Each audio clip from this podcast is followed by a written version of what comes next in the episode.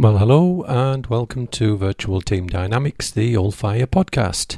My name is Francis Norman. I'm the founder and principal consultant here at Allfire. At Allfire, we specialize in helping you get the most from your virtual teams through understanding how your team members communicate and interact. So, this is episode number 45, and today we're going to be talking about, about an issue that actually impacts a lot of people in the workforce, and that's imposter syndrome. As with all of our podcasts, there's an accompanying article on the Allfire website, so please do check it out for additional information. And while you're there, sign up for our regular newsletter, find out a bit more about how we may be able to help you with your business.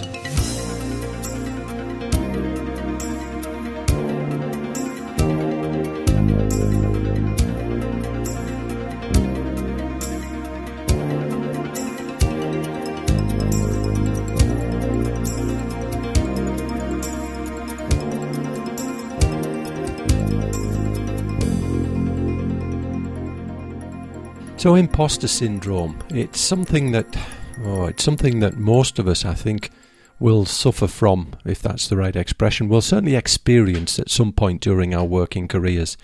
It'll either be something we'll experience personally, it'll be something that we feel we are suffering from ourselves, or it'll be something that we'll observe in a colleague or observe in someone that we're mentoring or we'll observe it in uh, in a client or in a partner or whatever.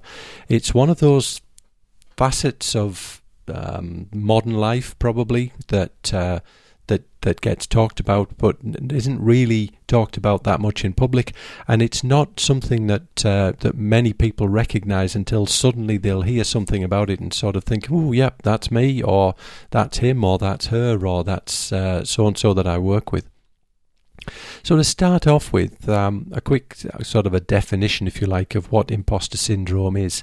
Now, Wikipedia refers to imposter syndrome as uh, people who are unable to internalize their accomplishments, which sounds very grand, but in essence, it means that that it's referring to people who may be very Eh, very capable, maybe have very, very good accomplishments in their careers and in their lives, both in their business lives and in their personal lives, but for whatever reason feel that they are not accomplishing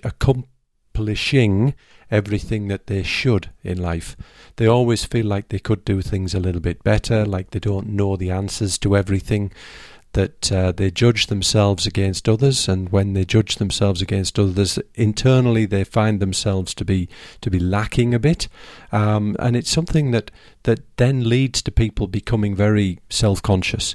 They start to feel uncomfortable in certain situations. They feel that they're not necessarily smart enough, or they don't know enough about a subject to contribute to discussions. Now, that same Wikipedia article actually identifies that that uh, on a gender basis, the the majority of people who they believe experience uh, imposter syndrome are females. Um, many reasons around that, but uh, but they feel that there are that there are predominance of women who experience imposter syndrome relative to the numbers of men. Now, some of that may just be down to confidence. It could be down to all sorts of different things, family pressures, societal pressures, and so forth but it's one of those things that sadly seems to affect more women than affects men. Now, the experiences of imposter syndrome within a within a within a workplace. Um, firstly, I guess at the individual level, if you are experiencing it, you're likely to feel uncomfortable in almost any environment where you are feeling you're going to be judged in terms of what you do, what you say, and how you perform against others. And for whatever reason, you will often feel that you are lacking when judged against others. So you'll try and minimize your exposure in these situations. You'll try not to be as visible. You'll be the kind of person who will sit in a meeting and be very quiet. You won't contribute unless you are directly invited. You'll sit there. Often you'll know the answers to questions. You may know the answer. You may have the best answer of everybody in the room. But because you don't feel comfortable in sharing that answer, you'll keep it to yourself. You'll keep it to yourself to the point where everybody just believes that you don't know the answer, and you'll keep it to yourself in such a way that the business itself may then start to suffer simply because you, having the right answers, are not comfortable enough to share that information with the people who are in the meeting with you. Now, the other side of this, of course, the other thing that doesn't get talked about very much at all is the opposite side of imposter syndrome. And these are the people who are also imposters in many instances, but who experience it and manifest it in a way where they don't care. They don't care that they don't know. They'll always have an answer. They'll always have something to say on a subject. They'll always appear to be confident and they'll have an overinflated sense of their own accomplishments. So, in many ways, when the definition of imposter syndrome is the inability to internalize one's success, the definition of the alternate to this would be someone who has an, an inability to recognize their own weaknesses.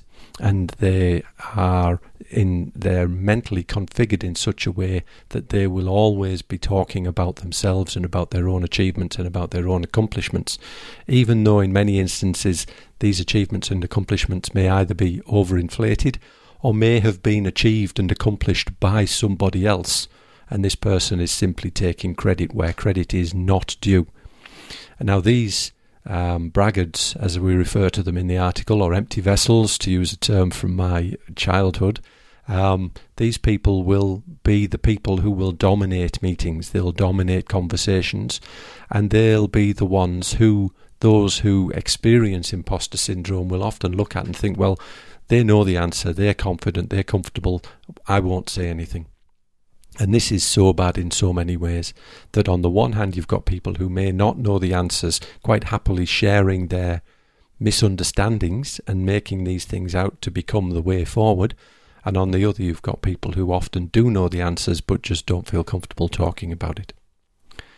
So, how to spot people with imposter syndrome? Um, essentially, you've got to be observant. If you're the person running the meeting, and we'll assume here that you are a balanced individual so you don't have imposter syndrome nor are you someone who's bragging about your own achievements.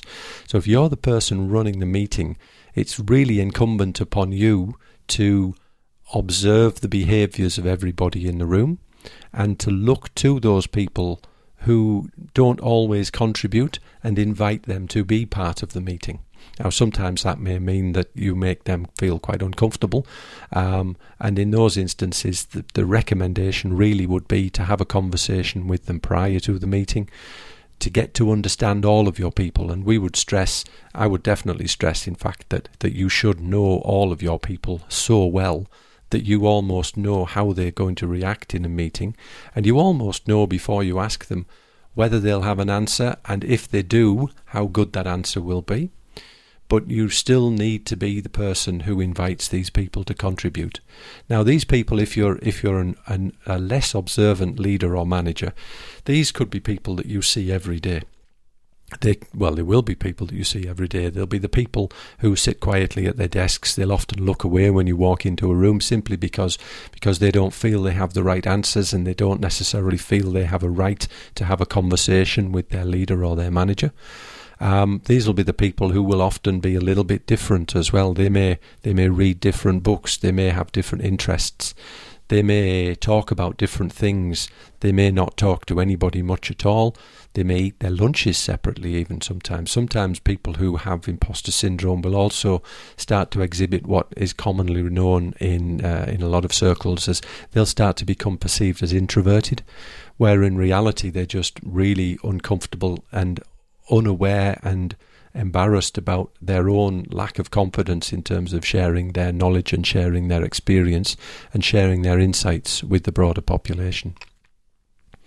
So you need to be the person that invites these people to participate in meetings, in one-on-one conversations, in small group meetings, to give them work which which you know they can do and to do well and do well and then to recognize that they've done that work well, and to recognize that they've done that work well in a public space and in private, so that they can then feel that that they're not an imposter after all. You start to you start to draw them out of their um, their lack of self confidence and to help them to internalize some of their successes and to start to feel and to recognize that they have been successful.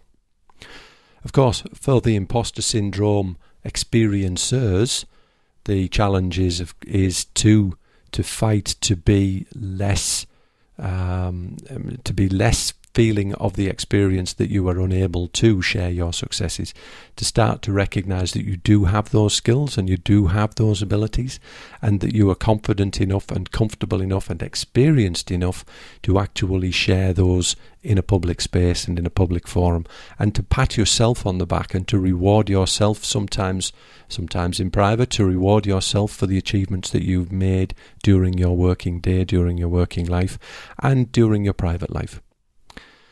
So, imposter syndrome, yes, it's something we, we are all aware of. It's something we all need to be conscious of, and it's something we all need to work to remove from our business landscape.